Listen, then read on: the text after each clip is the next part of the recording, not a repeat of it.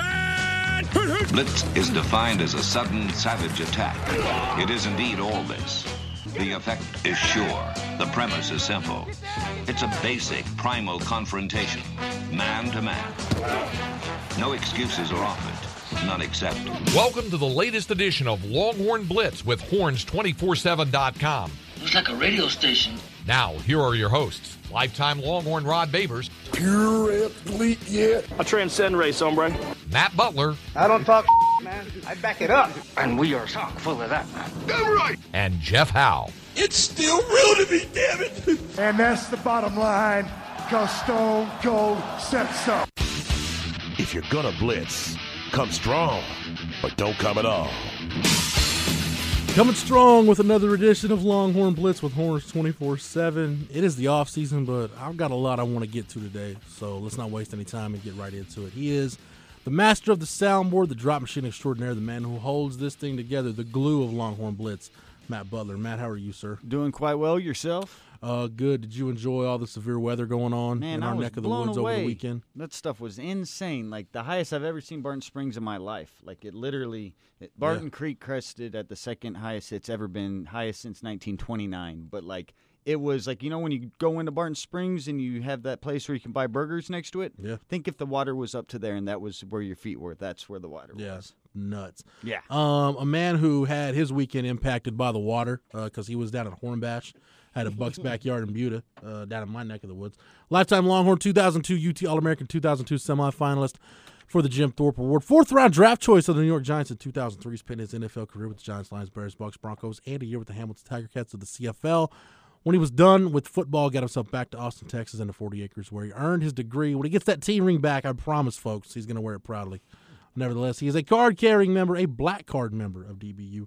Number 21 in your program, number one in your hearts, Mr. Rod Babers. And Thanks for the intro, brother. no problem, Rod. I don't want to uh, belabor it too much, but uh, the Horn, our, our wonderful partners, at the Austin Radio Network and the Horn, uh, had their second annual Horn Bash over the weekend at a Buck's backyard in Buda. Fantastic, yeah. Yeah, uh, my, I brought my wife out there and my Yeah, young thanks daughter. for coming, man. You brought the family out. Yeah. It's a family That's affair. awesome. Yeah. I always say it's kind of like a family family reunion, and you had yeah, you brought the family out, and that was really cool, man. It was good to see Uh, you guys. Rod had not seen my daughter yet, so I wanted to make sure that happened. Uh, Beautiful thing. Oh man, she's gorgeous. yeah, thank you. I appreciate Yeah. that.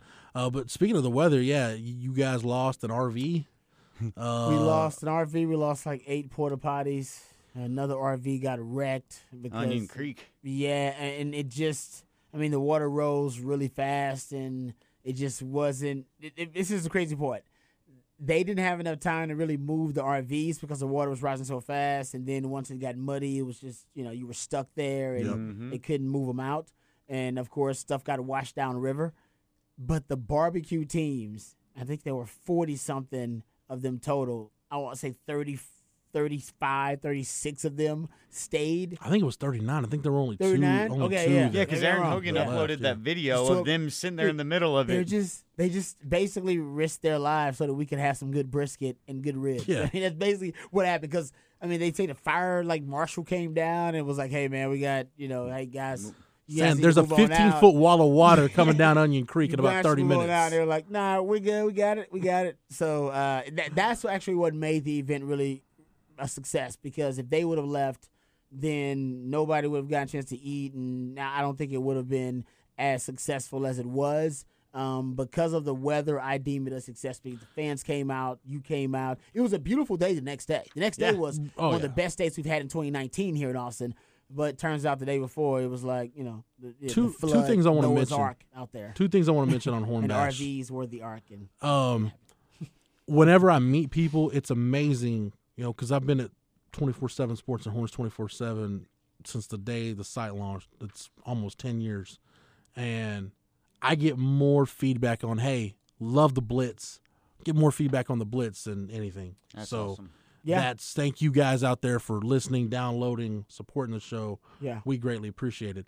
And two, Matt, I was kind of hoping you'd be out there because Bucky and Aaron celebrated their 20 year anniversary of being Yeah, on that's the air. I didn't know they were like renewing They vows, re- and then re- I saw them in their Dumb and vows Dumber tuxes. like I, I was like, "What is going on here?" But with yeah, no, Reverend Rod presiding over the ceremony. I, I was talked to- told I was officiating the ceremony. It was not my idea. Trust me. Yeah, no, it was Christina came in here that week before and was saying that they were having. I was like, "I'll be there for the Rocket Nuggets Warriors game starts at 7:30, and she was like, "Up, it's a day thing, and it's going to be done." So I Yeah. was tied up till 7:30. So unfortunately, couldn't make it out to watch the game with them. But I, if I would have known Bucky and Aaron were getting married again, I would that would have been pretty cool to check. No, no, it was fun. because it was fun. cool because Chad Hastings was their first producer. Trey was in that chair for a while. Matt, you sat in that producer's chair. Yeah, that's where I started as an intern. Was behind old Dedamore doing that, and then Aaron. I mean Bucky, in between me graduating college, before I got hired at that radio station, I was like Bucky's assistant for like a month or two. He just sent me around the places. assistant. Like I was picking up. You have to sign a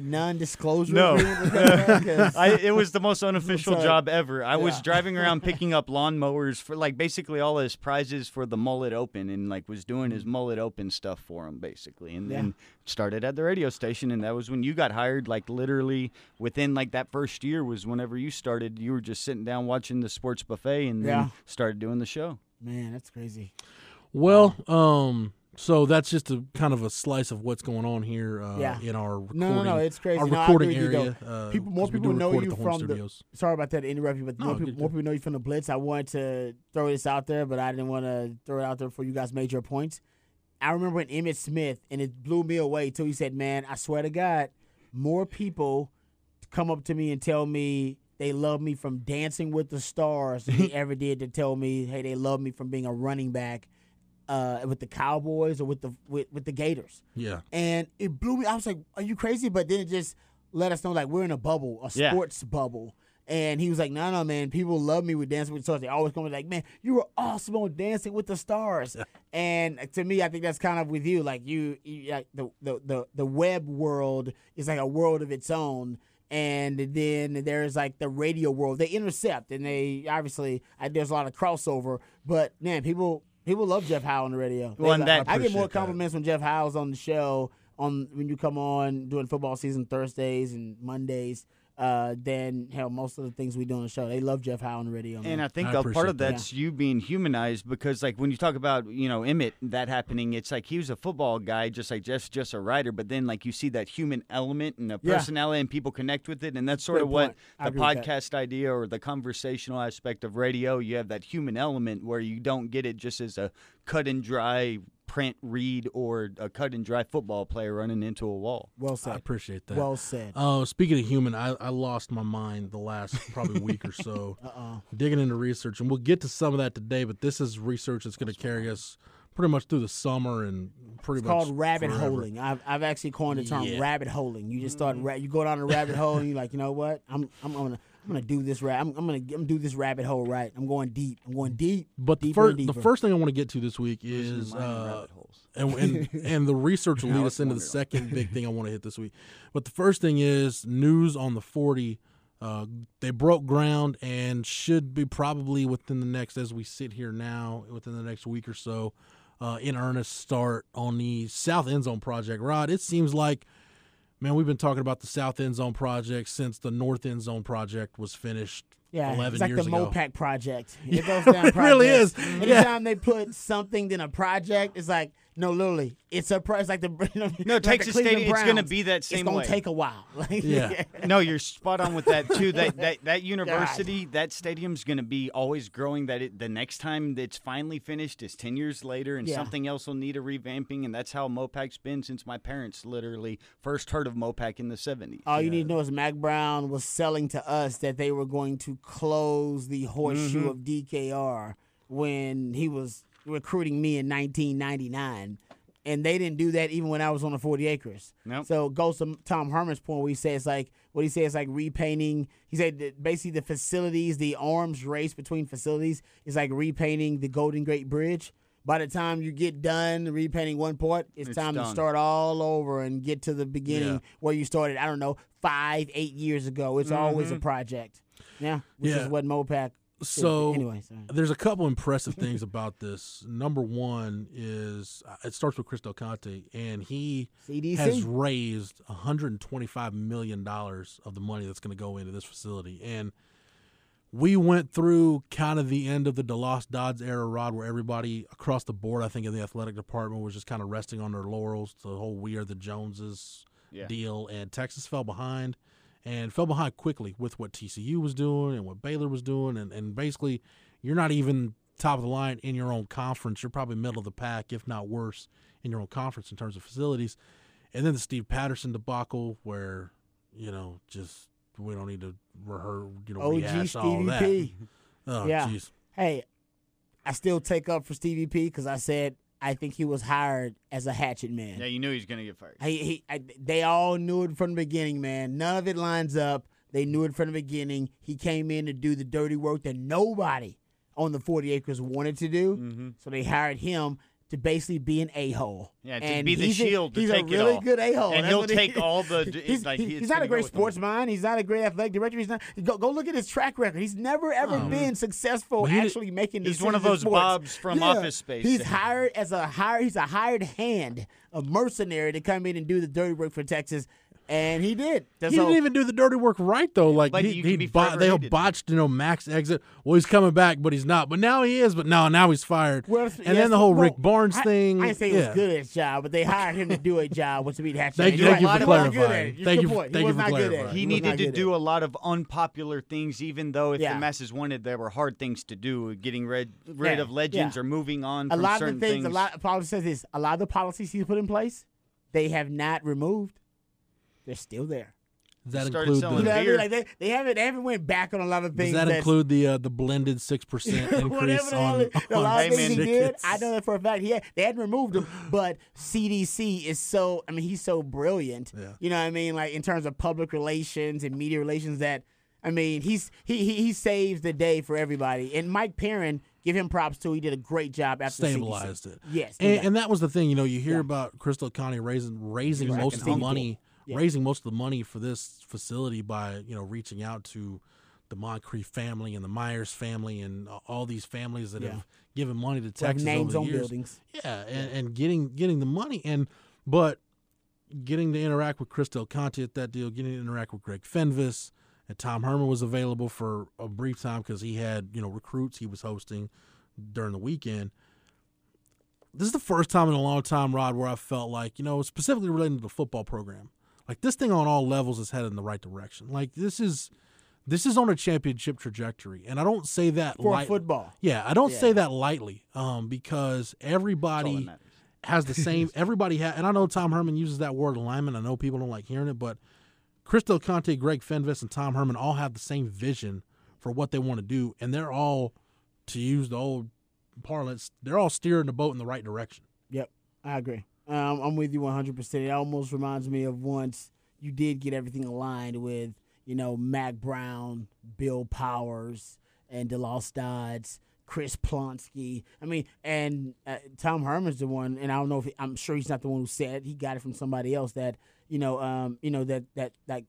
You know, programs overall, the program Administrations, administrations win championships. You know, I mean, it's not just and when you say program, yeah, you talk about the players on the field and the coaching staff, but then you go much deeper than that. We're talking about equipment, the equipment guy, and deeper than that, and even you know your uh, your AD and your you know the administration and all those people, they the people that's in compliance and everybody. Everybody's Yeah. got to be thinking on the same page because any disruption can cause almost this reverberating, cascading effect all throughout the administration. You know what I mean? That can- Especially at a place like this. especially in a place like Texas, and we've Um, seen that. So yeah, I agree. That's what Mack Brown knew. He he, he said the BB's in a box, but it's the same thing. Alignment is what Tom, Tom alignment, alignment, alignment. BB's Mack Brown would say, "I gotta get the BB's back in the box." Yeah, and the BB's in the box. That was his thing. So I mean, it, it's still the same visual. They're they're politicians to a certain extent, so they gotta sell it to us. Get get a vision. Alignment is Tom Murray's like alignment. I need alignment, and we say, okay, alignment means he's got to have everybody on the same page. You think of alignment, you think straight. You think, all right, so everybody is it's corresponding. Everything is right where it's supposed to be. And that's his way of saying, hey, everybody's on the same page. And Mack Brown's way of saying it was, we got the BBs in the box. And, and, and we all remember that too. It's almost like a campaign slogan, right? Make America great again. You remember it when it's good and it works. It almost it fits perfect. It's like, oh damn, oh yeah, yeah, yeah, right. Hope and change. Like you know it. Like oh, that, okay, there it is.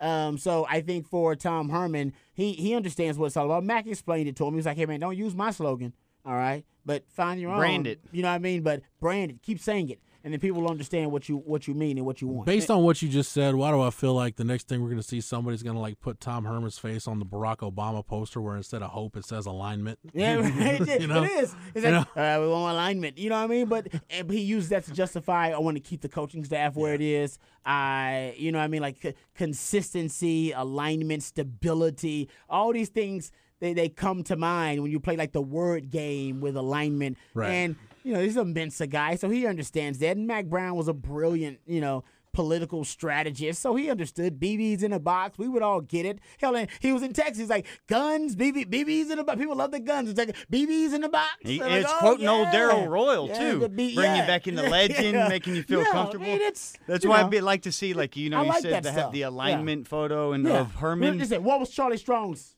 Did Charlie Strong have one? No Put the T. We can put the T back in Texas. Put the T back in Texas. That uh-huh. was his. Yeah, I know. And, and didn't, yeah. It'd be See, funny I, if you didn't- have honestly, I a- didn't remember that. That didn't. That didn't I didn't either. It You know what I mean? Like, what was Hillary Clinton's slogan? I don't remember. couldn't, couldn't tell You you. know what I mean? Like, Couldn't tell you. The- you don't remember the losers. Nope. I mean, you don't. You don't remember what their slogan was. Like you were asked, a- you you remember how, uh, Barack Obama, Hope and Change. You remember the losers? I don't what remember was, like what John was Al Gore's slogan? I don't I remember, remember Bob Dole. I Global don't warming. Yeah. Yeah. You know what I mean? Like that's so. That's part of it, though. That's part of the message you're selling. Well, because if you're you gotta have a good- successful, you're yeah, you know what I mean? Yeah. You know, Anyway. and it'd be funny to see if there's like a photo of Mack right now putting BBs in the box for North Carolina. Like, I I would like re- to listen to his press conferences and see if he said that to them we need because a he needs to do political that cartoonist. That's Oh, what yes. somebody could like show Mack like putting the BBs back in the box. But That'd be pretty good. I think all of this is goes back to, and I'll say it. I think goes back to the Texas Cold War. You know, what I mean, I think it's kind of them. Mm-hmm. You know, what I mean, all that goes back to them trying to win this state. Uh, that's why the the, the the the facilities battle is an arms race, man. Like hell, A and M, uh, the arguably has better facilities in Texas. Like that. You know, like so you're talking about that Texas Cold War. They're that's the something they can brag about. There, there are like four or five main com- uh, components and factors to the Texas Cold War. Recruiting is number one, um, and then you know facilities is a part of that too. Hell yeah, you got to win games to have the most wins. Um, but then you know draft is a big part of that. That's why Mm-hmm. that's why Texas got to get back to getting guys drafted really high. I know it sounds like well, what if they're winning games? That doesn't matter. Like no, it does. There's a correlation There's there. a correlation because the Aggies will will brag about having more draft picks, and they will say yes, and it will affect recruiting because they were like, well, man, they, they they recruit well, but then what happens to those guys when they get to Texas? All right, they underachieve, which is what a a five star receiver from Austin actually said about Texas. Mm-hmm. I don't like when guys go to Texas because they underachieve. So you got to win that battle too. You can't. It's like it's like it's, it is the, it is the Cold War. You can't allow them to win one thing because if they win one thing, that little bit of shred, you know what I mean? That is the that is the one thread that could unravel the whole damn thing. So you got to have more wins than A and M. All right, and you got to have better facilities than A&M, and you got to have a better recruiting class than A&M, you got to have more draft picks. You know what I mean? It sounds like, oh, that's ridiculous. Like, no, no, no, no.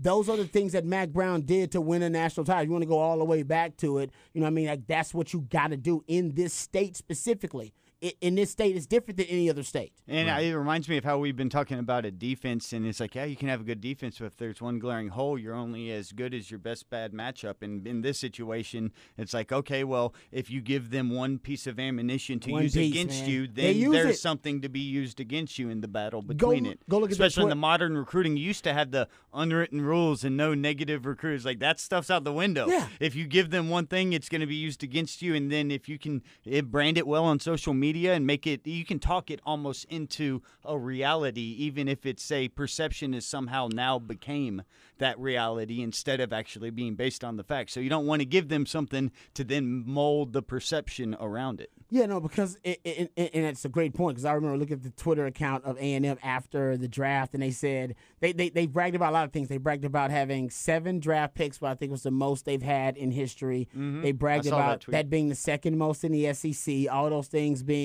uh, understandable and that makes sense. And they also bragged about having the most draft picks in the state of Texas. And what do you think that that's a shot, man? That's Mm-hmm. what that's what you do. You know what I mean? And overall, this I'll tell you who's hovering over all this is Texas Cold War. On and on the back burner, there's always a nation on the outside looking. All right, who's gonna win this thing? Because Mm-hmm. I'm taking over Game of Thrones style. Is Oklahoma because Oklahoma needs this state. Yeah. They've They've lost more ground than anybody. Yeah, like they, they need this state too. That's why you know I mean they that, that's what that's their lifeblood as well. And Texas has to worry about you know that perception war against Oklahoma and win that too. There's a lot at stake here, and I think that that facilities upgrade uh, the South End Zone. You know, it's just to me, it's just uh, kind of a small layer. But if you dig a little deeper, you can see it, man. It's all there because it's all this is this is unprecedented territory in a lot of respects for Texas and for mm-hmm. athletics in Texas too, in terms of looking at A and M and that Texas Cold War, but also Oklahoma. They've had two Heisman Trophy winning number one overall draft picks From Texas. From Texas, And they still are losing ground somehow. From They're the coming here to get their quarterbacks. and they're still losing ground, so they're panicking. They're like, no, no, no, no. And let's gotta- not forget the other part of that that Texas fans somehow neglect to forget when they talk about Oklahoma. Oklahoma's won more Big 12 titles in the last four years than you've won ever as a program. And don't even need a, a, a qu- uh, really a consistent quarterback to do it. They've done it with what seven different quarterbacks. They won it with one more seven, than the rest eight of different quarterbacks. Nate Hybl won them a Big 12 title. No, they Paul still Thompson won, more won than them the a Big rest 12 of the title. conference combined. It's insane. Yeah, yeah that, that, see, and there you go. So I think there's a lot going on here, man. There's a lot that Yeah. that that upgrade. That's I don't know if Tom Herman's in that office. But he's like, hey, man, we need it. I know you got a lot to worry about, but this football is what needs to be uh, in the top priority. Like we got to upgrade these facilities right now because everybody else That's what I, to tie all that in together. Right, Chris Del Conte said something in that press conference Saturday that stuck with me, and he was talking about you know the Moncrief complex itself was built for Darrell Royal, and the major overhaul it got was while John Mackovic was a coach, and Mack did some things to renovate it up until now, where Tom Herman redid the weight room, and you know we're going to see this massive renovation. But he said, you know, we talk about, and I'm paraphrasing here. He said we talk about Texas wanting the best, deserving the best, but you look at the history of just this building were we really committed to winning? Mm-hmm. And I think that dose of reality really hits home for a lot of Texas fans. And you say, you know, when you look at what TCU put into their facilities and what Baylor did, and even what, what Iowa State's done, what Oklahoma State's done, what even Kansas on the football side Teams has with less. done. Yeah. with less money. Because I know Kansas went in and said, look, we're not going to have a stadium as nice as Oklahoma or Texas, but we can have facilities on par with what they do. And you look at where Texas stood in the conference, yeah, you really have to ask yourself, really in that era where it started to fall off, and uh, it's more complex and more nuanced than this, but Yes, it is. had it not been for Colt McCoy and Will Muschamp, the downfall probably happens earlier Yeah. Mm-hmm. than 2010 yeah. but you start looking where everybody, like I said, was just kind of resting on their laurels. Were you really committed to winning, or just as long as you were finishing number one in the bank every year, was that just kind of good enough? Remember with Mack Brown though, and this I said this is like you you were very astute in your point that it's so nuanced. So it's not just one thing you can point out. It's almost like G, a geopolitical discussion where Mack Brown was against the arms race. Mm-hmm. You know, he he said it for years, and we didn't really pay attention to him. But he said, "I don't want this to become a thing where you know only the haves." um, they go all in and they you know can boost their support staff and go all in their facilities. Then the have nots are left out in the cold and they got no shot at all. He does he didn't want to widen that gap. I think he was fighting a losing fight. I think he was fighting, you know what I mean? It was, it was futile. It was- mm-hmm. you know what I mean? It didn't really matter. It was like, Mack, this is, this is the way it's going. I think Mack was trying to, he he was trying to help out the, the have nots a little bit more. But I remember him several times stating that, that he wasn't about that. And he was, he was actually on board for snitching on fellow coaches who were cheating Yeah. to try to, you know what I mean, to, to try to upgrade and try to, uh, try to, you know, try to skirt the rules and try to find some way around the NCAA rules in, in recruiting and stuff like that. So Mack, I don't know. I, I mean, I think he had a he had a just cause, but you couldn't fight that. But that hurt Texas is my point. Because his while he- stands hurt Texas because Right. he didn't want Texas to try to. They Texas should have been ahead of Alabama and Georgia and Clemson and Ohio State in building support staff. Hell, everybody wants to live in Austin. You're talking about the, Mm-hmm. the, the arguably the most popular city in the country. You're talking about you know I mean where uh, I think it's the fastest growing city in Like the country. every year since like '99, Every it year, 'cause has. everybody wants to live here because they got a tech boom, they got a movie boom, they got a music culture, they got a food culture, everything. And Mack, he would use that in recruiting, but use that wouldn't use that in recruiting of student athletes, but wouldn't use that in recruiting of coaches and support staff. And it's like Mack, they all want to come to Texas, man. And he fought against that almost, almost subconsciously. And while he was bit. Fighting against, Texas. while he was fighting against it, do you know what happened? The have else. nots said screw it, and they became the haves. Yeah. Well, and then- Oklahoma State, Boone Pickens said, you know what, screw it. We'll just dump all kinds of money into our facilities. Oklahoma State wins a Big 12 title. Baylor has as many Big 12 titles in the last 20 years as Texas does. well, Yeah, hell, in if you look at Big 12 The titles, Johnsons you caught have up with the Joneses. you Yeah. have 12 with Oklahoma. The rest of the Big 12 conference has eight. Like that's what's left. If you want to count in Nebraska, Colorado, and A&M, it's 12 to 12. But to Rod's point, Oklahoma has 12 Yeah. Big 12 titles? Oklahoma, yeah.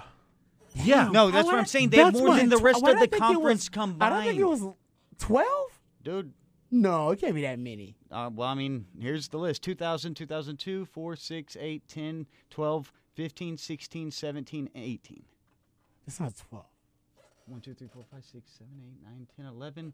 Either way, it's more than the entire conference. This adding No, thing right. may be Yeah, off. it's more than it's more than every other school No, in the you're right. conference. You're right. But- no, no, no. Sorry, your, your No. math is right. You're better. math. But a I- couple- I, my mind is blown. Is why I can't believe it. That's. That's so I apologize. Rod. That's why when, whenever that's why. and I'm not, not. It's not you. Yeah, man, no, I'm not. I I'm not going to discount your Texas Cold War argument, but this is my point to Texas fans. While you're concerned about bickering with the Aggies, the Sooners are dominating this conference. Oh, I understand that. No, I understand that. I'm just saying that there- I'm telling you, you got multiple threats. You're America. Yeah. You you you have multiple threats coming at you. yeah. Like they, so they- don't be what I'm saying. concerned with the Yeah, one in yeah, College I agree with you. Station because the one in. Norman is probably more more important to your immediate success. But like America, you must be able to defend yourself on multiple fronts. right. You're supposed to be that big. You're supposed to be that influential, that impactful as a brand. You got to defend the northern front against Oklahoma, and you got to defend your uh, what's the your your eastern front Mm-hmm. with uh, with you know with A and M and because A and M exactly because A and M has now opened the door to the SEC because they're like, It's- "Hey, well, they're it hurt Texas. We don't care if it yeah, goes they're like the Al Qaeda. They've opened you up to a whole lot of other stuff. You know what I mean? They, they they're not even a state. You don't know what the hell's going on there. You know what I mean? Like they just opened you up to a whole. Well, if we aren't gonna kind get them we're gonna take them away from Texas. I apologize. I should not have. Yeah, Aggies. Quote That was- Rod No, no. Babers. Bottom line, went- Rod went to- Babers. Went to a dark thousand place Get my, that. get my Yeah. point in my analogy. Obviously, I'm going They're very too far. I'm going way too far, but no, there. But you get my point. That's what I'm saying. Like you got to be able to defend both of them, and both of them are coming at you. Like they're both of them. Their number one objectives is you. Yeah. And like you got to figure out now. I got to divide my resources to be able to defend myself against both because Tex Texas A&M is here in the state. They are in within your boundary. They are already here within your borders. There's nothing you can do about it. So how do you defend against that? That's that's that CIA stuff. That's that that's that uh that's that covert clandestine stuff you got to do. All right, that's secret agent stuff going on within your population to police your own because they're within your own. They're they're Aggies. All right, and then there's Oklahoma, who's clearly on the outside. Yeah, right? they're on the outside. And here's- you know here's what they are, but they but they but they also need Texas Here's what's different about to Tom feed Herman. themselves. You know what I mean? Here's what's different about Tom Herman and a lot of guys on this staff too. Tom Herman, a lot of those guys that he's got in his program right now on his coaching staff, a lot of those guys were in the foxhole with Urban Meyer when Ohio State won that national title in 2014.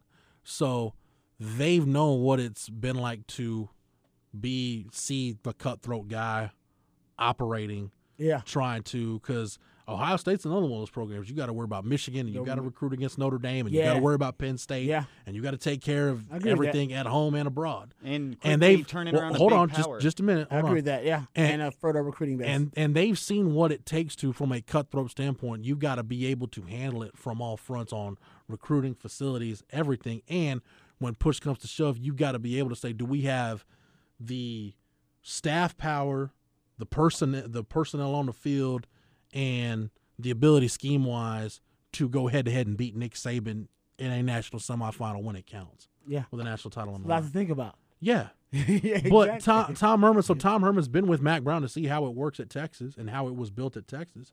He's been with Urban Meyer to see, okay, this is college football today in the late 2010s going into the 2020s, what it takes to win in college football. So I think Tom Herman's just looking at it and saying, no, this this is what Texas has needed for a long time that hasn't been in place.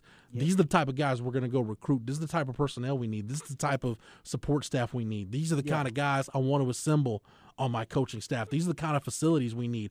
And it goes beyond, right? It goes beyond just Oklahoma and A&M. If you want to compete with Clemson, with Alabama, with Ohio State, this is the type of stuff you need. And credit to Chris Del Conte and Greg Fenves, they've put the green light on everything Tom Herman's asked for so far. No, I totally agree. But you got to beat the most immediate threat first. I get and it, yeah. Oklahoma is your most immediate threat within your conference, and A&M is your most immediate threat within your state. So I mean, you got to win the recruiting battle in the state, Right. and then you got to win No your conference. You know what I mean? And the thing about the thing is, uh, you know, to keep the I guess the military analogies going, what it takes to win one battle against Oklahoma, to go back to your point, is not what it's going to take to win the battle against Clemson and Ohio State hmm. or Bama. Yeah. So you got to have you got to have your resources. To, you got to spend tons of money on defense, hmm. right? And national, you got to spend tons of money on your military to make sure that you can defend yourself on multiple fronts, and you can win the battle against Oklahoma, which is going to be a different battle altogether than the battle you're going to have against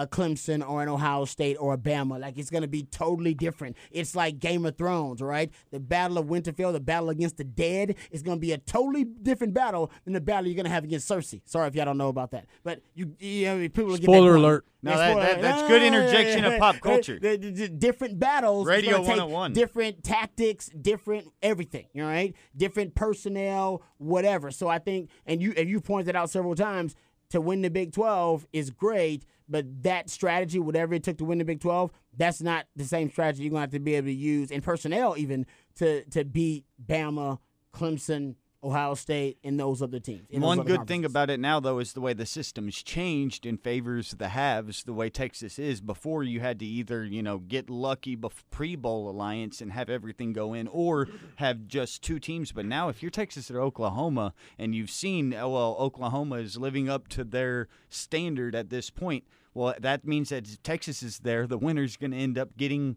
an immediate shot as one of those four in. You got that path to get in. That it doesn't now. You once you get in, then it becomes that battle that you're speaking about. That then you have to actually be Yeah, able but to win beat the most immediate but you battle. used to didn't. You used Yeah. to not have an avenue directly to that the way that you do now. In Texas, just being in the school, one of the blue bloods, it's like you're a area of privilege, and you're able to go. If you take care of your business, you have the opportunity every year to be there. to Jeff's point, though, you got to be obsessed with Oklahoma too, and it, it, it now should match any obsession to win the state. Which It's like every time Texas has been the best team in the state of Texas, go back and look. They're usually in the national championship discussion. This year, they were the best team in the state of Texas, and they went to the Sugar Bowl. All right, like it's usually really good things to be the good. I remember Mack Brown's why he was like, "Ah, we got to win the state, win the state Yep. title. That's got to be big because that's how big football is in the state." But to Jeff's It point, means you beat OU. you got to beat Oklahoma twice now. Yeah. You I mean? Like, it, back in the day, it was just once, and it was like, "Woo!" But if you beat 'em first, you might get lucky. And now you got to do it twice. Normally, yep. You know what I mean? So, so to get to the big dance, that now I think ups the obsession level with Oklahoma. It's like, all right, well, we definitely got to figure this out because we can't even even if you you lose to them in the oh you know to the in the Red River Showdown and then you it win really the. Big Twelve title. That's not good enough because then you're probably not going to make it to the college football playoff, and that'll be really tough that way. You probably got to beat them twice to really, you know, what I mean, solidify your Either chance way, you gotta beat to 'em. play for the big. Yeah, you got either way. You got to beat them. I think you got to beat them twice though. I think that's the new rule. Well, for sure, that'll get you in for sure. That's why, yeah, and you gotta you gotta be able to prepare for that to beat them twice. Yeah, That's hard to do. That's why I think any Oklahoma fan who looks at Texas objectively, and I understand there's Oklahoma homers Like, eh. in, in the media and abroad that aren't going to look at Texas Yeah. objectively. I think any Oklahoma fan looking at this objectively from a realistic, realistic standpoint should be saying about Texas, "Are you guys ready to, to to sit at the head of the table now?" Because for Oklahoma, if Texas is that program, it legitimizes this conference. It legitimizes your conference titles. Yep. Right? Let's face it. There's some years later where Oklahoma's won a conference where you really didn't have. There was no elite number two team where they've had to go beat. To Uh, I agree with you, but that's the beauty of Oklahoma. If there's like if there's nobody that's going to take the Iron Throne, We got it. We'll take it, And that's what We'll Texas take wants it. to be. Texas We'll take it. thinks they're that, but and we that's haven't why been Te- that. exactly. As Tim asked, what that's what Texas should Texas should be doing that. When it's nobody to take the Iron Throne, it should automatically go to Texas. It doesn't. And it was when Stoops came. I mean, you look the first four championships in the Big 12 were Texas, Nebraska, A&M, Nebraska. Since 2000, 12 of the 19 have been Oklahoma. One of those was a coach championship with K State. I'll throw Yeah. throw that in there. Yeah. But That is- yeah, Matt- that Matt's yeah, that's good. still 2012. still stands. Yeah. Um, but as we talk about the South End Zone project breaking ground, which it'll be completed by the time the 2021 season starts. Right, think back in your head when you ever thought you know the 2021 season would be on the horizon. in the not too distant future. Yeah. Um, which actually, as crazy as it sounds, the 2021 season, it'll be the 20th anniversary year of your 2001 season, where probably should have been a Big 12 championship season. Uh, 2001 and 2 should have been Big 12 titles. We were good enough. Yeah. We, yeah. Anyway. And uh but anyway, I I started thinking about 2001 and all those bad memories came. I flooding know. back, Sorry. That's so- why I said I don't want. I didn't want to bog down Yeah, the it's like show. your I'm bad not memories. going Think about no. But as Yeah, I as was like, nope, Texas as, even going there. as Texas starts to build this facility, and you look at the 2019 season, what's right ahead of us, and there will be the construction in the background when Mm-hmm. LSU comes in and, and whatever. But you start looking at this, and the Big 12 is getting back to that point where I think you look at the Big 12 route as we sit here several months out, and you can realistically say, I think it's Texas and Oklahoma, and then you can just kind of pick your number three, four, five, and so on. I agree with I'm that. not sure that it really matters. That's how it it was like either. pre 08. Yeah. I think that's what the Big 12 wants to. That's what the Big 12 needs. Yeah, exactly. wants and needs. Like I said, Oklahoma's Oklahoma's hoping Texas is ready to sit at the head of the table because it'll legitimize this conference, and there will be no question at that point that the Big 12 champion in the current playoff format Goes in. deserves a shot in the CFP. So we're like If Michigan. if that number two contender is legitimate, yeah, contender. let the two blue bloods basically just uh you know keep the uh, the conference legitimized. Yeah. Yep. which is what that would happen. That's yeah, I agree with you. The reason it's delegitimized is because of Texas. It's our fault. Right, and it's the It ain't same way Oklahoma's the- fault. Oklahoma's been, been, been- they've They've been up keeping up deal. their end of the bargain. The reason the Big Twelve has lost respect because of Texas. I mean, I know that that they got bad leadership and all that, and they only got everybody 10 else's teams. came up. But exactly, Texas is the one. If Texas was up at this point where Oklahoma is, man, people would love the Big Twelve. Hell, the NFL loves the Big Twelve. Not only are we to blame for that, but We then are. we're also to blame for legitimizing these other ones because at that Yeah, point that it naturally goes both ways whenever that Yeah. occurs. To, to your point, go back to 2014. I guarantee you, and with all due respect to that Ohio State team I just bragged on a few minutes ago, Mm-hmm. if the debate is between Ohio State, Oklahoma, and Texas instead of Ohio State, Oklahoma, Ohio State, TCU, and Baylor, I, I, Oh would- yeah, no question. The Big I Twelve would bet dollars and donuts that, that a Big 12 team is getting in there. No, I totally agree. Great point. Yeah, it's not even it's not even a debate. Actually, we don't it's- even we don't even have the debate. It's done. It's real easy to, to leave out TCU and Baylor. Let's Yeah. let's be honest. Sorry, TCU and Baylor fans who are listening to this. It's They're real easy to leave you out of it, That was proven. It's easy to leave you out of the They're not discussion. blue bloods. Yeah, But if it's Ohio State, Oklahoma, and Texas, the Big Twelve gets the nod. oh, there's a there's a healthy debate to be had. Yeah, it'd be I don't funny to see how hell the that debate- I would- think the Big Twelve, one of those Big Twelve teams would get it because the debate would come down to well, the Big Twelve obviously has more of a, an argument because they're more competitive. They got two teams that we're they're competing for the spot. And I agree fully with you, but if think about just if you had say 5 years later the culture of the Big 12 now with the way that football is going, maybe a little bit more respect than at the time when it was still just two gimmicky offenses doing that and Uh, it was that's also a really good point. No. Now, yeah, you know what? The Baker, the Baker Mayfields and the like Patrick there's Mahomes, some legitimacy yeah, coming from performing at they the wouldn't NFL be looked level. the same way, but they Yeah. still probably be left out because No, of no, Baylor no, but I agree with you. Yep. I think that back then they were still. I don't even know Getting a little bit more a- gimmicky. yep. Yeah, I'm with that. So um, I want to table that discussion. We can dig into that the rest of the summer. But Matt, what we got? Probably about a half hour or so That'll left work. thereabouts. Uh, Rod, I want to dig into this because I, I, like I told you guys, I spent about the last week losing my damn mind doing research, and I had a bout over the weekend with some food poisoning, so I got behind a no. little bit. Oh no. Um, but uh, last night Sounds I stayed up until until probably three three thirty in the morning and got my research finished, got it all mapped out. And basically, what I did was I took the formula Matt started that he and I just kind of riffed off of a few years ago, talking about bust rates and who falls into the bust category, what players belong where.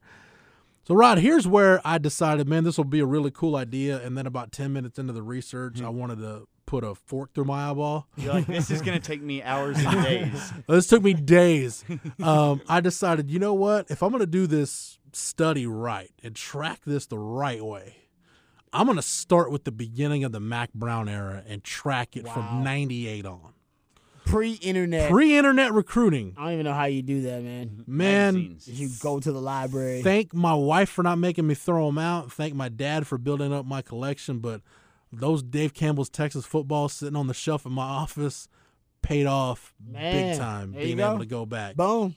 Beautiful thing. So I started tracking all this stuff, and I'm I, I'm glad I wanted to do it at a time because we had some recent retirements from some Longhorn legends who Oh, yeah. decided officially to hang it up. Derrick Johnson. Derrick Johnson and Jamaal Charles. I think we've finally known gets that record. we've known for a while, and Brian Robison. Uh, those guys have both been out of football for a while. I think Oh, yeah, we I forgot about knew Brian Robison. it was done, but they all three of those guys within the last two weeks have made it official that they're retired. All of them signed one day contracts with uh, their respective franchises. And I know Jamaal Charles had a little cup of coffee with the Broncos. He got a couple games with the Jaguars.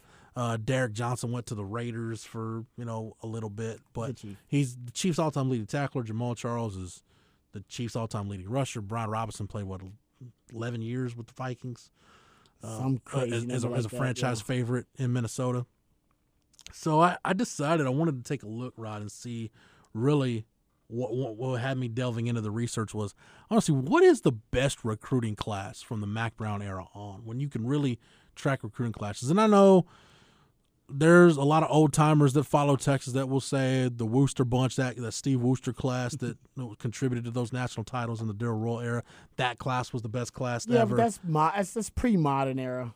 Yeah. That's Yeah. hard. To, that's Scholarship pre-scholarship stuff. limits. Yeah. You've got uh, you know the '97 class is one of those classes that that stands up. That's a Quentin Jammer, Leonard Davis. Oh yeah, that was a good class. Major Applewhite class.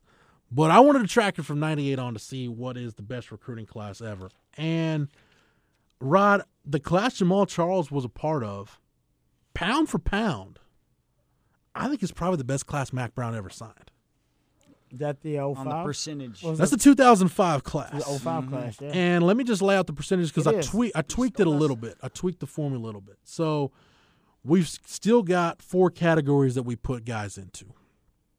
Put them into NFL caliber guys, which are guys draft picks. You made an active roster as an undrafted free agent. You hung around at least a year on a practice squad. You were officially listed on a franchise's ledger for a season as a practice squad member, or you got multiple chances over multiple years to make an NFL roster. Like Michael you made Huey, a living at playing in the NFL. like Michael Huey Mm-hmm. is the perfect example of what I'm talking about, like an NFL caliber player that you wouldn't think is an NFL caliber player. You realize over a six year period, Michael Huey got a crack with four different NFL teams. yeah.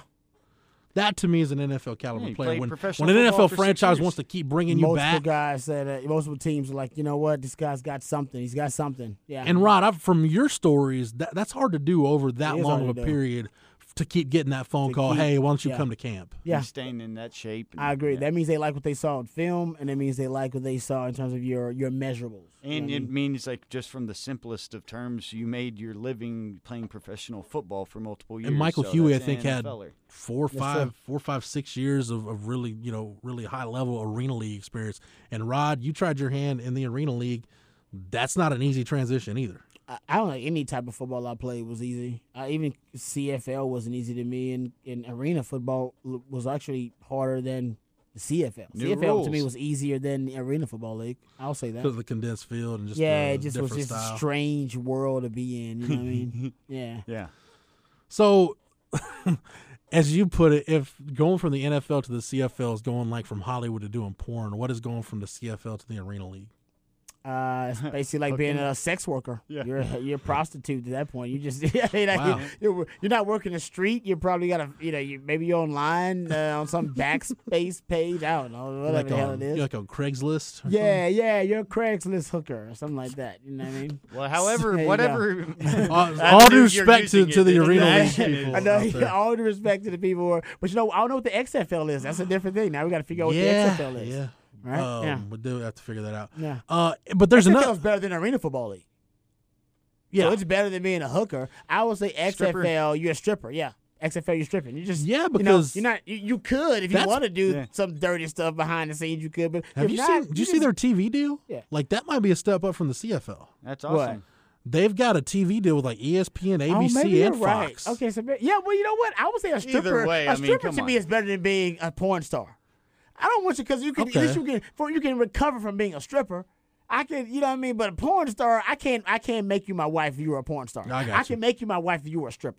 Like we, you, I, you can explain that away. I was like, ah, she was, was a stripper, bad it's all six good. months. Me and you, you can still have my babies, girl. I love you. You're great. If you were a porn star, it's gonna be really tough for me to actually be, make you the mother of my you children. You can't you can't unsee that. You can, exactly. I get Yeah. it. I get to see that. Stripping, it's fine. Some dude grabbed your, your grab your butt. Okay, it's all good. Grab your boob. It's no big deal. But I saw some stuff on porn. I can't unsee. You cannot be the mother of my children. Sorry, I'm done. Moving on. So there was another category that I that I cooked up for this research. It's called the DNC category, the do not count. Basically, when I do these percentages now in a signing class, I'm not counting guys that either didn't qualify or within their first two years were medically disqualified for one reason or another.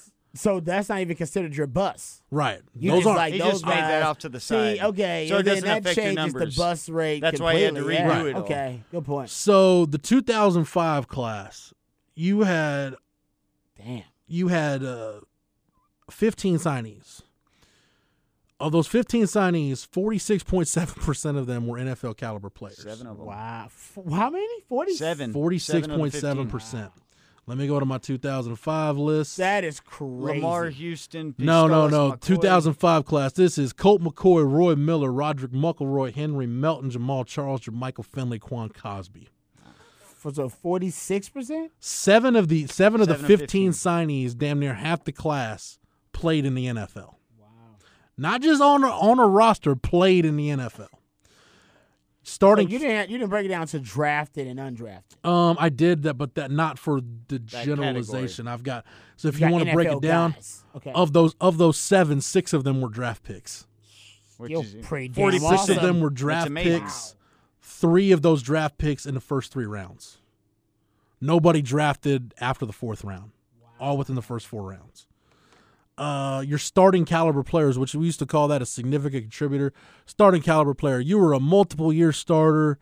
Any Texas fan that's followed the program over the last 20 years should know who you are. Uh, Chris Hall, Aaron Rabbit Lewis. Charlie Tanner.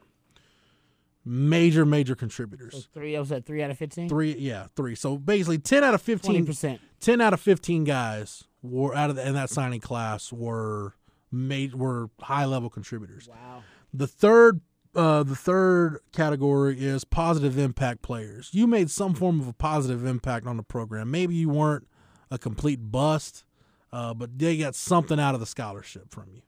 Uh, and I those two guys in that class Some starts on the field. Trevor Gerlin and Ishiata Wigu were positive impact players. You, you know, contributed in some way, shape, or form. You lettered multiple years, blah, blah, blah. Special teamer or something. Bust. I had to redefine the bus category, right? And I told Matt this, and Matt put his stamp of approval on it, so we'll go with this for the bus rate.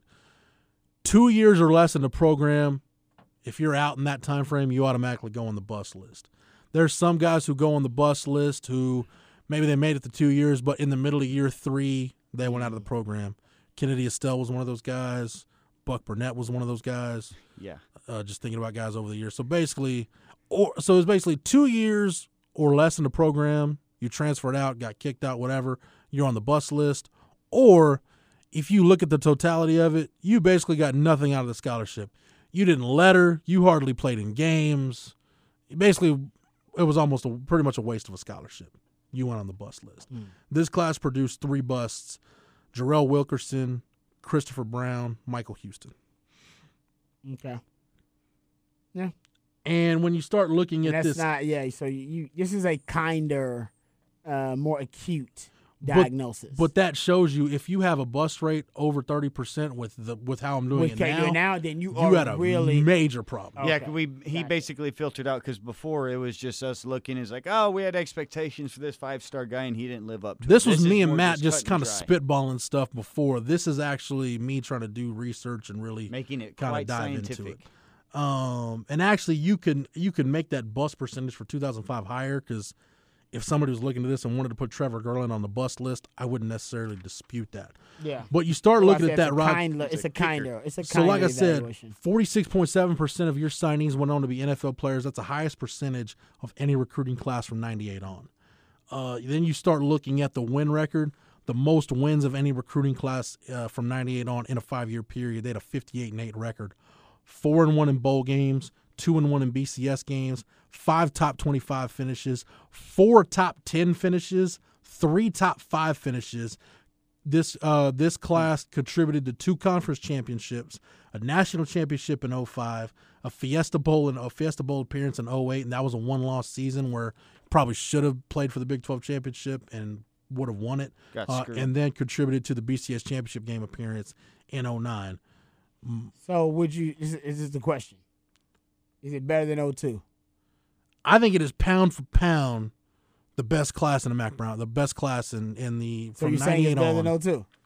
Pound for pound, yes, I think so. Not the volume though. It's just it's sort of like what we talked No, about no, yards no. per carry. Give me carry. the 02 or- numbers. Give me the 02 numbers. Is it no, no? This is sports debates are Okay. about. I want to know. Give me the 02 so I'll numbers. give you the 02 numbers. Give Okay. me the 02 numbers. So the this- 02 yeah, these are the two classes that were basically it comes down to. So the 05 class had Size? fif- the 05 class had 15 signees. All 15 guys qualified for my research. okay. Uh, the 02 class had 27 signees, 25 qualified. I threw out Aaron Ross because he did sign, but uh, with that class, but did not qualify. Yeah, Aaron Ross Had- signed with like four classes. Aaron Ross contributed. You can put him on three different classes. Literally He three, like- 2000, like- he was like 2001, Yeah. 2002. I put him on. I put him on 03 because that was when he Yeah, yeah, actually, yeah. as a true freshman, made his debut. Uh, and I threw up Marquise Johnson, who had a car wreck and grades and didn't qualify. So 25 qualifying signees. Okay. Uh, you had. let me go to my research. here. I got to flip around. You had eight NFL caliber players from this class. The 2002 class produced six total draft picks. Vince Young was a first round pick, Justin Blalock in the second, David Thomas in the third, Brian Robison in the fourth, Kasey Studdard in the sixth, Rod Wright in the seventh, and then Selvin Young and Lyle Sendlein caught on in the league as undrafted free agents. Uh, so that Rod out of, is a 32% NFL hit rate. Uh, starting caliber players Aaron Harris, Larry Dibbles, Neale Tweedie. Positive impact players Matt Milton, Garnett Smith, Tully Jensen, Brett Valdez, Marcus Myers, Brian Pickrell, Albert Hardy. Busts, there were how many is that for your for your positive impact positive impact? seven, starting calibers three. Okay. All right. Uh, and then busts seven, you had Marco Martin, Adoria McCullough, Robert Timmons, Michael Williams, Yeah, Chase bus rate. Pittman, Dustin Mitch. but higher bus rate than I thought. Yep. You got Yeah. seven busts on there. Mhm. Hmm, higher bus rate than I thought. Yeah. So there are the numbers. very Let me give you the rest of the numbers for 2002. So 32% NFL hit rate, 12% starting caliber players, 28% guys made a positive impact in some way, shape, or form, 28% bust rate, five year record, 54 and 9, bowl games 4 and 1, 2 and 0 in BCS games, five top 25 finishes, three top 10s, two uh, top fives, contributed to the 04 Rose Bowl and the 05 National Championship season, one conference championship, and two division titles. Yeah, if you look at that class, almost reminds me of exactly what you see in the parabolic curve, where you have both ends of the spectrum. You have the very t- good top end, but also the busts, and it's a volume-filled class compared to the other one, where it just seemed to you hit. You had a small amount, you could only offer a certain amount, and you hit on them, which is exactly what you needed then too. So, Rod, what, what this list I is, agree with you. It is a better class, but it's a good debate. But it's, but you, when 2002, you're still looking And at one. is You no guy. got, right Well, you got Vince Young. Yes, So exactly. there, I mean, Well, you could I'm have not- both this ones. is my thing. This is my thing, though, and I'll always say this: Boom. Colt McCoy is right up there with Vince, in my opinion. Yep. He just didn't win the national title. Yep. You know what I mean? Because Vince didn't win the Heisman. If he'd have won the Heisman, Well, it'd be he- different. he got That's a why we always say that didn't- Sam can catch both of them. Like the reason that Sam can catch both is because honestly, the Vince Vince to Colt like drop off, like the the the, the distance between Vince and Well, Colt and, and surprisingly- Coltness, it ain't it ain't that far if you talk to most Longhorn fans because No. they watch them, they're like, ah, man, you, you, we all agree uh, Colt was underappreciated. And if Sam just hell, if Sam can win a Heisman, basically, he's uh, and we all agree he's only going to win a Heisman if Texas plays in like a national title game. Yep. Yeah. If he wins a Heisman, hell, he's probably gonna Be as decorated He's as gonna be any. like KD and like be on the express lane past LeBron and be on the express lane past VY and Colt. Yeah. And I know that sounds crazy, but it could happen. Yeah. You know what I mean? Now, Rod, there, Well, there Colt is- technically got the ring with 05. Dude, Colt, Colt does technically have it, but Yeah, It's like B- Garrett VY Gilbert's won. ring no, with no, the VY Patriots. VY won it against well, arguably one of the No, greatest yeah, yeah. teams in the history of college football. The way Just he like won Tom it, Brady won the one, but Garrett Gilbert has a ring. Yeah, so VY gets that prop. I'm just saying, Colt, Colt, man, I love me some Colt. That's all. In in my research though, Rod, there is a new contender, and I think a worthy contender. Let me see, is there hmm. one or two contenders? Oh, There no are two. way. There are two content, two worthy contenders that are in the conversation for the best recruiting class from '98 on. And No one's way. Okay, let me give you the campus. Numbers. Let's Go give you the numbers. Okay, it's 2003. Okay, 18 signees and one enrollee. So you count. This is the class Aaron Ross counts towards. And this is the type of class that's more of a filled out one, but maybe not the top end like we were just speaking. Well, let me let me run this down, Matt. See if we rephrase on on top end. Yeah. Seven NFL caliber players. Aaron Ross, first round pick. Michael Griffin, first round pick. Tim Crowder, second round pick. Limas Sweed, second round pick. Tony Hills, fourth round pick. Tarell Brown, fifth round pick. pick fifth, fifth round pick. Do you not like Tarell Brown? Why are you calling him that? Sorry, Tarell. Slip of the tongue. Fifth T-Boogie. round pick. I want you to mark that, Matt, so you can play that. You can play that back whenever I give you crap That's for so your good. Caleb That was Blewett really and Ridgeway. That was good. Yeah. Uh, and then Brand, and then Brandon Foster is an undrafted free agent. So seven. NFL caliber players out of 19. Your starting caliber players, uh, you had four: Robert Killebrew, Scott Derry, Billy Pittman, Dallas Griffin. Oh, Scott Derry. Your let me see if I got this number right. I think that's three positive impact players: Eric Jackson, Thomas Marshall, Tyrell Gatewood. And your busts, you had five: Steve Richardson, one of my favorites who never made it, Eric Hardiman, uh, Kyle Thornton, Stephen Hogan, Eric Foreman. Who Eric Foreman famously started the 04 camp as a first team linebacker Yep. and wanted to switch to quarterback. And Mack told him, "You do realize, son, you're going from being the starter at one position to the fourth string guy at another." And he said, "Yes, coach, I understand that." That was when like the disappearing defensive ends. I remember being so excited for like a guy like Garnett Smith or a guy for like Eric Foreman that they were going to. oh, be the Michael guy. Williams, Matt, in There the 2002 class. Michael 100%. Williams was that guy. Michael Williams had NFL talent as a defensive end, no Mm-hmm. question, no question he did. Mm, yeah, those some guys who disappeared Yeah. From recruiting classes. So. Rod, let me run down. Now that you've got the names, let me run down the numbers for 2003. Your NFL hit rate, 36.8%. Your starting caliber player rate, 21.1%. Positive impact, 15.8%. 26.3% on the bust rate. Five year record, 54 and 10. Bowl games, 4 and 1. 2 and 0 in BCS games. As the 2002 class, five top 25 finishes three top three top tens, two top fives, one conference title, the 04 Rose Bowl, and the 05 national title. Now let me go to 2004, which is the other contender, and this was a sneaky good class once I did the numbers. 2004, you had 19 signees, all of them qualified. And Matt, in the research, I'm glad I did it because I missed an NFL caliber player in this class. Oh yeah. Brian Orakpo, first round pick. Jordan mm-hmm. Shipley. Now, Rob, we talk about Vince Young, we talk about Colt McCoy. You got a recruiting class with Jordan Shipley, the greatest receiver in school history. That's something, not something to sneeze at. So, Brian Orakpo, first round pick. Jordan Shipley, third round pick. Frank Okam in the fifth. Chris Ogbonnaya in the seventh. Nate Jones as an undrafted free agent. And Derek Lokey spent two years the Kansas City oh, Chiefs. Oh, yeah. Derek Lokey was an NFL caliber player. Good D tackle. So, he played Rob- fullback sometimes. He was the lead blocker. yeah. So your starting caliber players, you had six of them: Cedric Dockery, Rashad Bobino. Here's the catch with 2004. Oh, Bobino. I put Ramonce Taylor in the starting caliber player category because you can make the argument Texas probably doesn't win a national championship without him on the roster. I'd say he's an no NFL Longhorn guy. It just fan didn't would work out for disagree. him. Yeah, no The Longhorn fan would same, and here's maybe a more controversial pick to put in the upper echelon. The same goes for Drew Kelson because if you look at Drew Kelson's numbers, they're not that impressive. He had the most impactful Rose Bowl on defense of almost any player. Exactly. Go back and watch the Ohio He was, State. we don't win those. Go back and watch the Ohio State game and watch the USC game. Take Drew Kelson off the field and tell me what happens. Reggie Bush has fuck 200 yards. I almost dropped an F bomb. Yeah, boy, you came close. Yeah. Boy, you came close. that was awesome.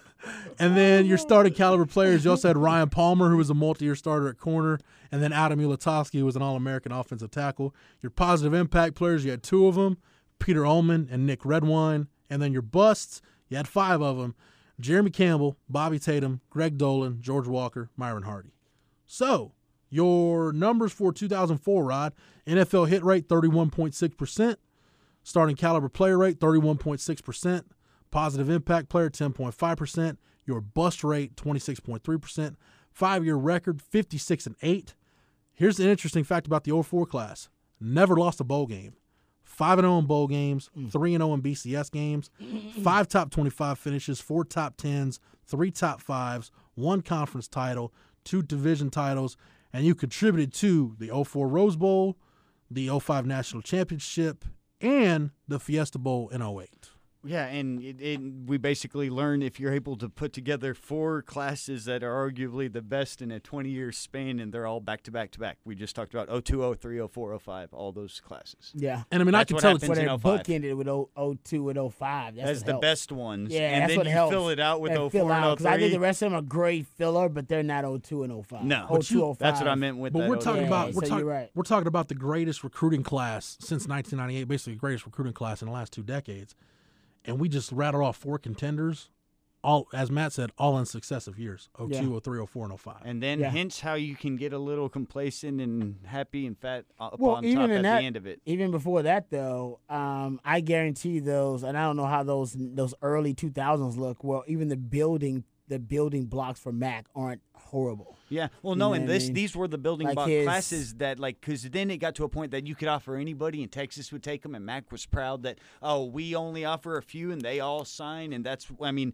you couldn't do that You at didn't beginning. have a, you had to build did, up the 02 You didn't have a class that decimated you. You didn't have a class that basically uh, disrupted or distorted your your trajectory. Yep. Which is what Mack had in oh like 09. Like he basically had a class he couldn't recover from, and that can happen. You literally can get a class you can't recover from. and then that's You what know Jeff I mean? he It did just- those it numbers. wrecks everything after that. and the that. thing about Jeff's numbers that he updated me about was after the 09, it's been one upped by a class that Yes. came just thereafter. Yeah, we'll go Yeah. ahead. We'll go ahead and break it down. But Rod, to your point about not having classes that decimate you when you're trying to build it, if you look at Mack's first few classes, now your class, you had a 24% NFL hit rate, six NFL guys bad. out Huge. of 25 qualifiers. All of them were draft picks.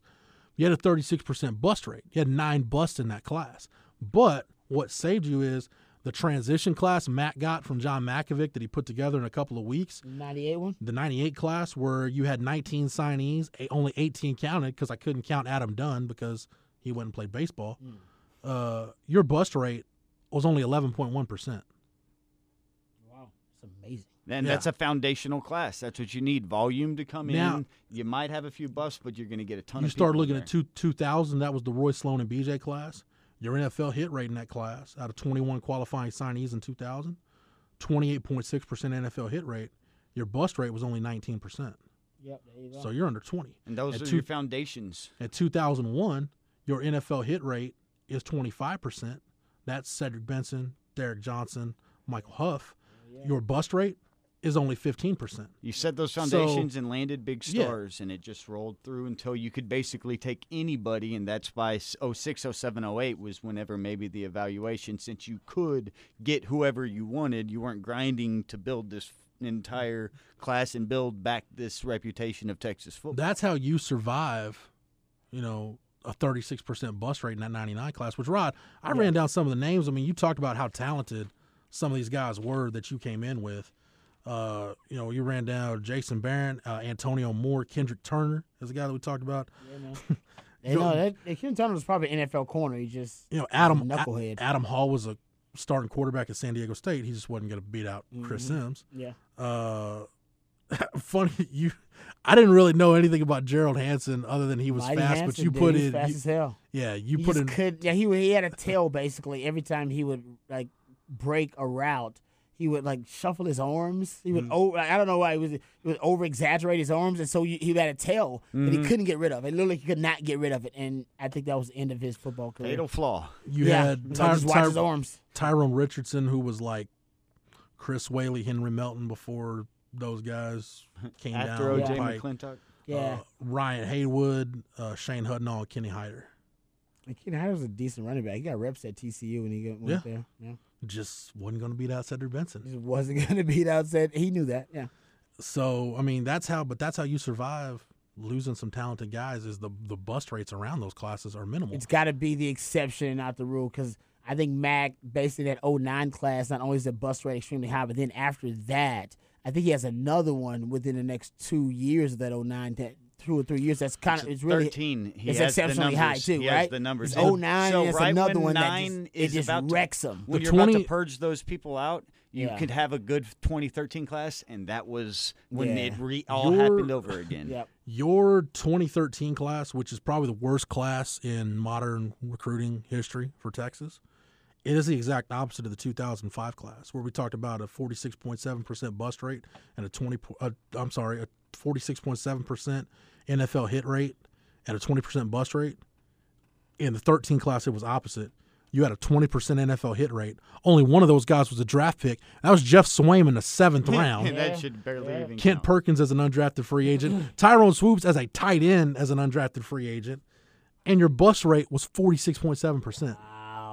That's a, that, that's the class. That's yeah. the that's what killed. That's the class that put the nail in the coffin. Yeah, from, From Matt. 09 Matt. till And it killed Herman. And Charlie. it killed Charlie. Yeah. Like it killed Charlie before Charlie ever even got a chance. That's the class that killed Charlie. Mac basically planted uh he planted a bomb in Charlie Strong's regime. With and nine it blew and you up, a it would blow up two, three years later, but Yep. he didn't even have any And idea. then replanted 09 and when I when I went back and and, eat, and again, this is me being you know kind of har more hardly defining busts and guys moving categories.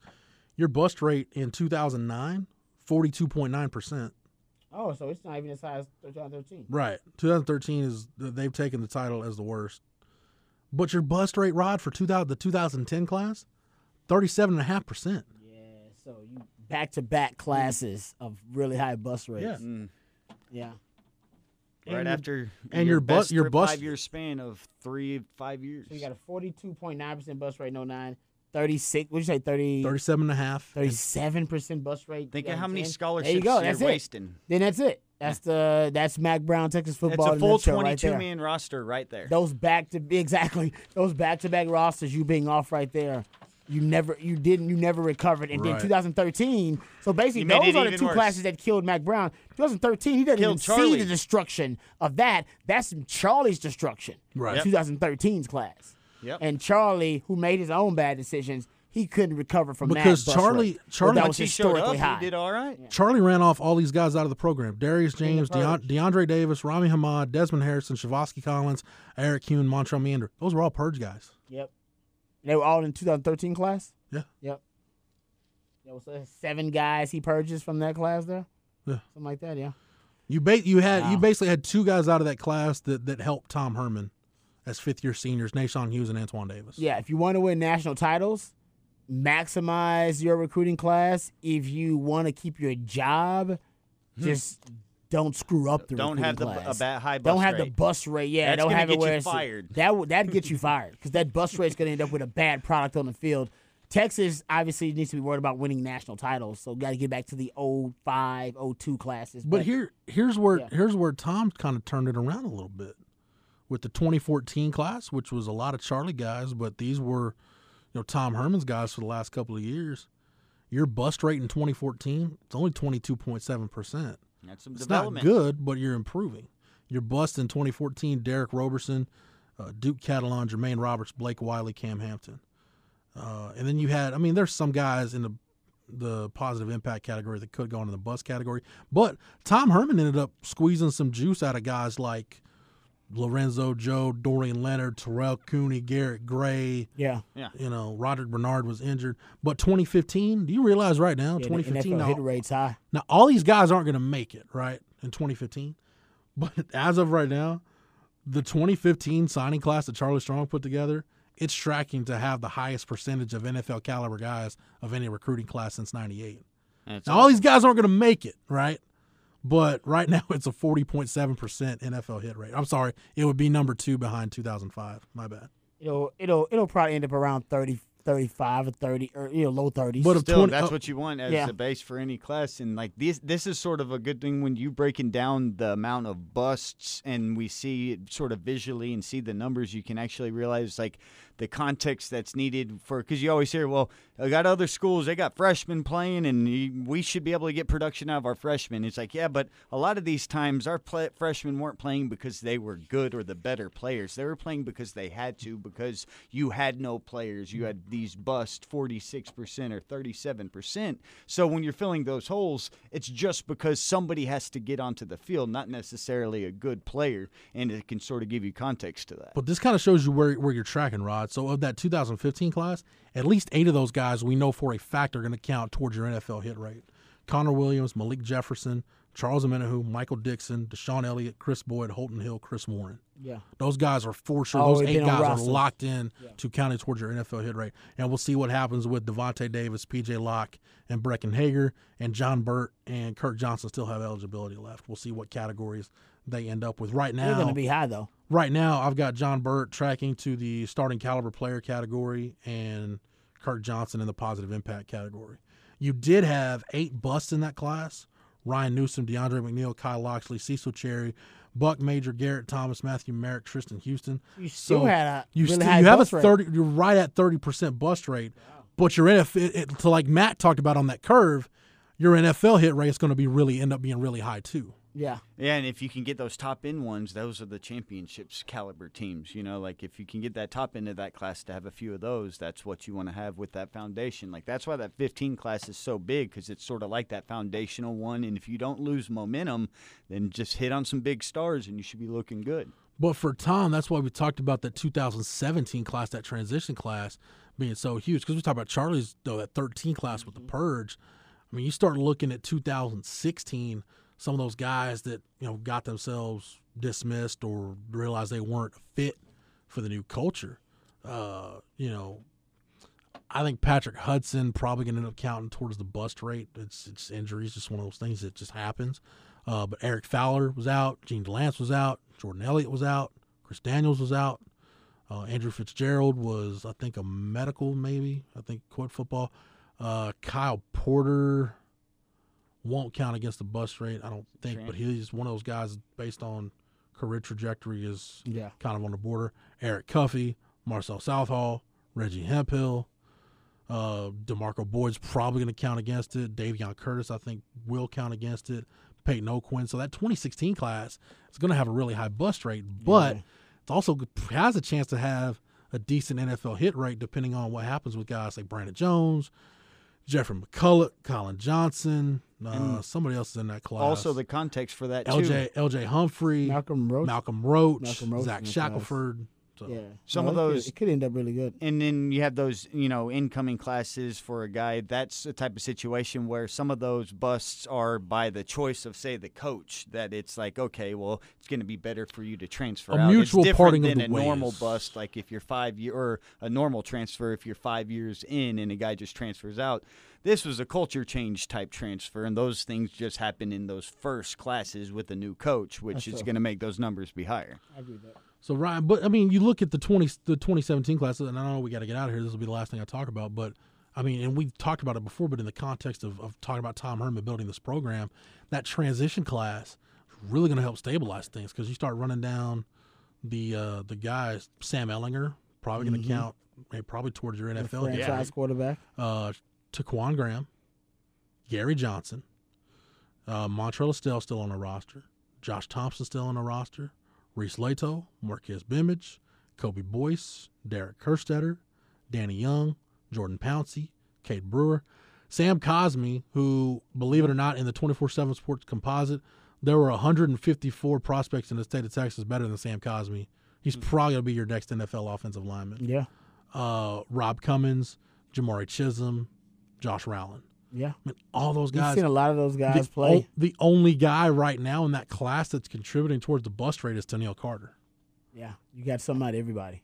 Yeah. Oh, and hell, I you like even that had for- Tonio playing a little bit. Like I had friends being like, "Ooh, who's this running back?" like that like that 98 class Mack had, even if the NFL hit rate's not very high, that that those categories in the middle, if they're full, which means at the very least you're getting backups and you're probably getting a lot of starters out of that group. Like, let me go back and run down 98 real quick before we get out of here, because I think this kind of shows you It's like the Houston Rockets. Those are your like PJ what Tuckers, you need out of a transition class, like what ideally you would want out of a transition class.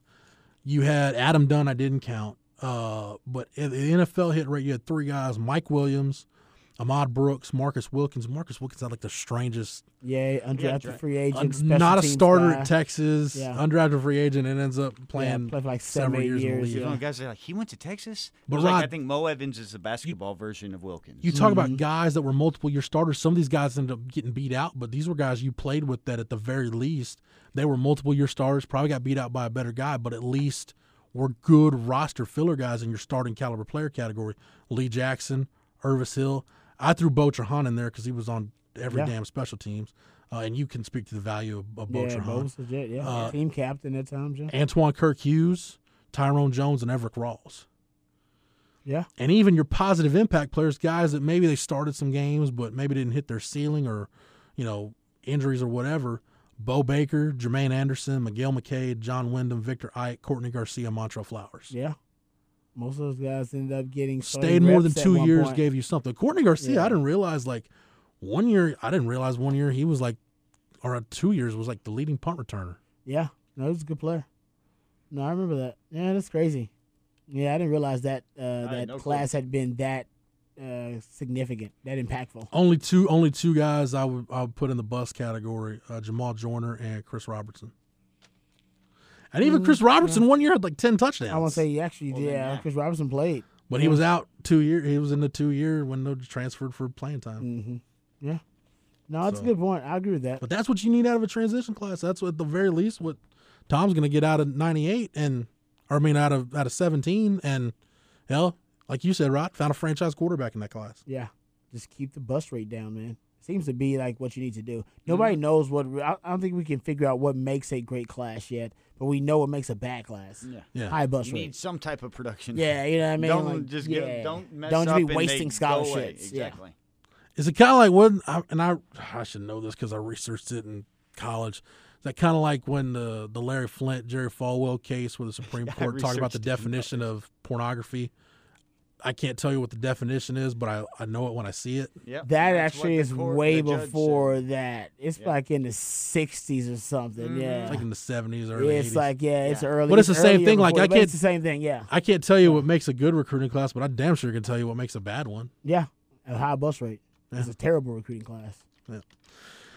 All right. Well, that was jam packed with information. We will swim through it, sort it out, delve into it throughout the summer, and I've got different things I'm going to do with all that research. So that was just a little taste of what I've been holing. doing the last uh, week or so. Matt, thanks for everything, man. Oh, you're more than welcome. Rod B, appreciate the time and the knowledge. Anytime, brother. Anytime. For Matt, for Rod, for Travis, the best damn videographer in the podcast game, who's finally awake from his nap over there. for everybody at the Austin Radio Network and the Horn. 1049, 1019, AM 1260, streaming on the Horn app and at hornfm.com, where you can get Rod each and every weekday on the Rodcast from 1 to 3. Shameless plug.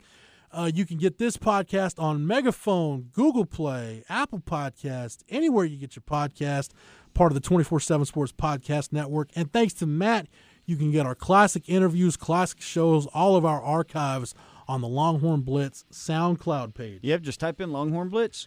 For the Horn family, for the Horns 24 7 family, I am Jeff Howe. Thank you so much for downloading and listening, and we will catch you again on the next episode. You've been listening to Longhorn Blitz. You've been listening to Longhorn Blitz with horns247.com. Remember, for the latest Longhorn news 24 7, visit horns247.com.